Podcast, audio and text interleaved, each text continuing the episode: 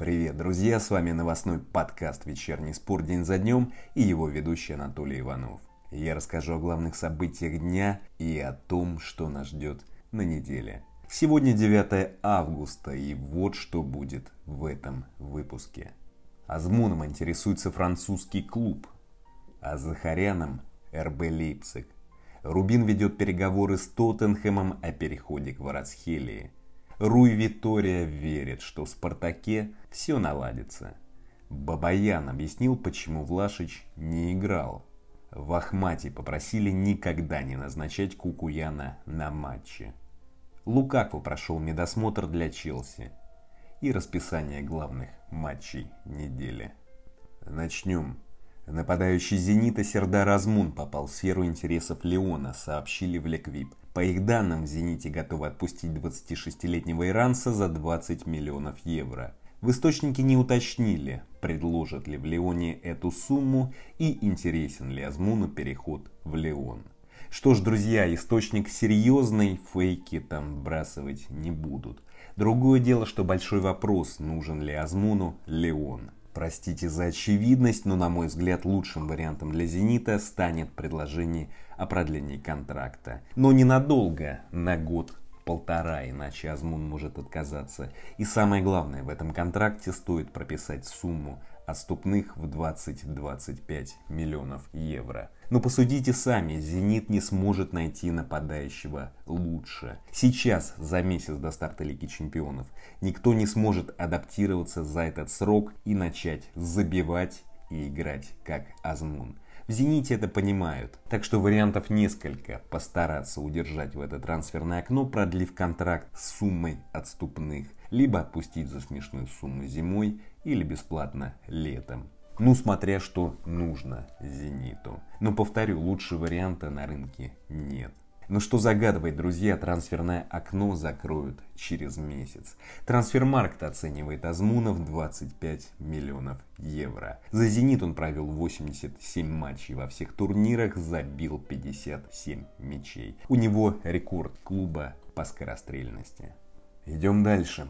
18-летним полузащитником «Динамо» Арсеном Захаряном интересуются в РБ Лейпциге, сообщили в Спортэкспрессе. По их данным, в контракте Хавбека прописана сумма отступных в 12 миллионов евро. Но она действует только для иностранных клубов. В следующем сезоне отступные составят 15 миллионов евро. Но в источнике сообщили, что переход в это трансферное окно маловероятен. Что ж, тут тоже неплохой источник, ведь новость сообщил Костя Алексеев, работавший в «Динамо». Я думаю, остались связи, естественно. Полагаю, если трансфер и произойдет в это трансферное окно, то возможен вариант с арендой.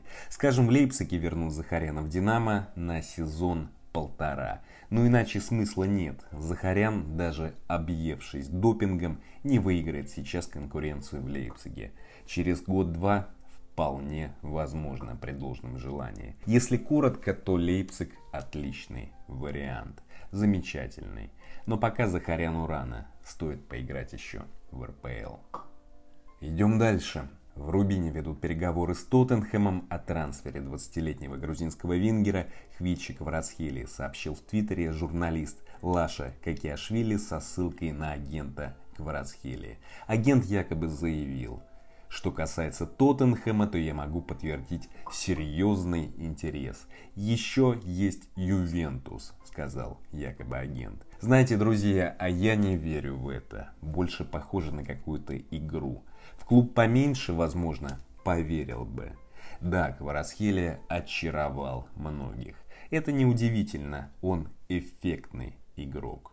Но по-прежнему, что важно, неэффективный. Ноги быстрее головы, отстает в аспекте командной игры. В Тоттенхэме и Ювентусе это понимают. Да, возможно, эти клубы и готовы купить Вингера. Но уверен, что купив, отправят в аренду. Но слишком сырой он для них. Идем дальше. Руй Витория верит, что в «Спартаке» все наладится. Об этом главный тренер московского клуба заявил на пресс-конференции перед матчем с Бенфикой. Он сказал, цитата от официального сайта УЕФА. «Да, была суета вокруг клуба, но ребята относятся к своей работе профессионально. Я привык к сложностям и не собираюсь сдаваться. У меня контракт на два года, мне все нравится в России. Будем верить, что все наладится», сказал Витория. Друзья, простите, я немножко оговорился. Я сказал, что Витория верит, что все наладится, но он сказал, что будем верить. Разница есть, согласитесь. А я не хочу мусолить тему Салиховой и Попова. А Витория либо сказал то, что и нужно сказать в таких ситуациях, либо еще не понял, куда попал. Но стоит посоветоваться ему с Эмери, Тедеско, Якином, Карпиным и другими, в принципе, сильными тренерами, кто не добился успехов с клубом. Идем дальше. Занятная ситуация в ЦСКА. Помощник главного тренера Григорий Бабаян, которого считают серым кардиналом за спиной Алексея Березутского, неоднозначно высказался о Влашиче. Вернее, высказался однозначно, просто его слова противоречат высказыванию Березутского. Бабаян сказал чемпионату – что касается слов Березутского о Влашиче, не знаю, какие у него есть проблемы. Никола тренируется. Другое дело, что он не играл в первых матчах. Сейчас у футболиста нет игрового тонуса. Никола играет без желания? Знак вопроса. На его настроении, как и настроении команды, данная ситуация никак не сказывается. Почему он начинал в запасе в двух стартовых матчах? Знак вопроса. Перед игрой с Уфой он получил повреждения. Мы подводили постепенно, не форсировали подготовку, сказал Бабаян. Что ж, с его слов Влашич не играл из-за повреждения.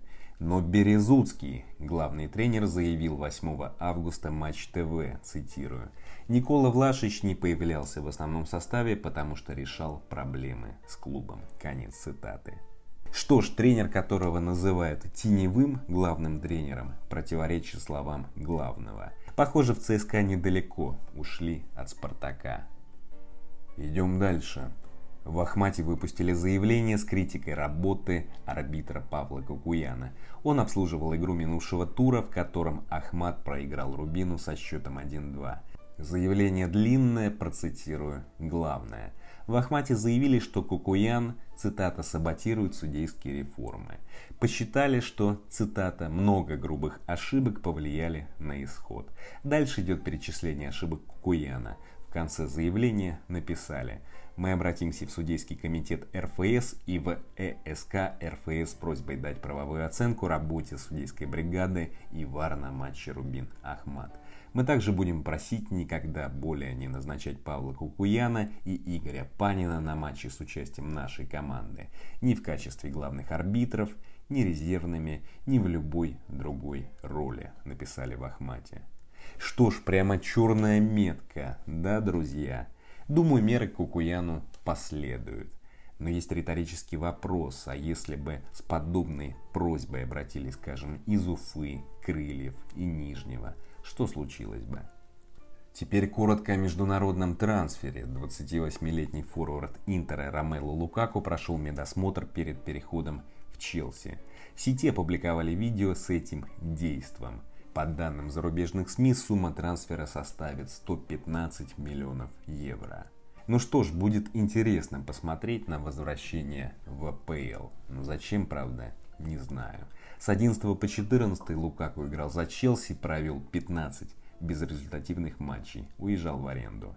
В минувшем сезоне забил 24 мяча в 36 матчах серии А. А теперь расскажу о главных матчах недели. Вторник, 10 августа. Ответные игры третьего квалификационного раунда Лиги чемпионов. 22.00. Бенфика, Спартак. В Москве со счетом 2-0 выиграли португальцы. Другие игры. В 20.00 начнут Славия Ференцварыш и Шериф Цервена Звезда. 20.30 Шахтер Генг. В 21.00 три матча Монако Спарта, Мидтьюлланн ПСВ и Лудогорец Олимпиакос. 21.30 Янг Бойс ЧФР. 22.00 Бенфика Спартак, Рейнджерс Мальмё, Легия Динамо Загреб. Среда, 11 августа, 22.00. Суперкубок УЕФА. Челси, Вильяреал. 12 августа множество матчей в Лиге Европы и Лиге конференций. В 19.00 начнут Рубин и Раков. Первый матч в Лиге конференций закончился со счетом 0-0. В 22.00 стартуют Партизан и Сочи. Первый матч 1-1. В субботу 14 стартуют первые туры в АПЛ, Бундеслиге и Ла Лиге. Теперь расписание четвертого тура РПЛ. Суббота, 14 августа. 17.30 Спартак, Урал и Нижний Новгород, Уфа. 20.00 Ростов ЦСКА и Ахмат Динамо. Воскресенье, 15 августа, 17.30 Локомотив Зенит. 20.00 Рубин Крылья Советов и Краснодар Арсенал понедельник, 16 августа в 19.00 начнется матч Сочи-Химки. На этом все, друзья. Спасибо. Встретимся через две недели. Ухожу в отпуск. А теперь немного Георга Телемана. thank you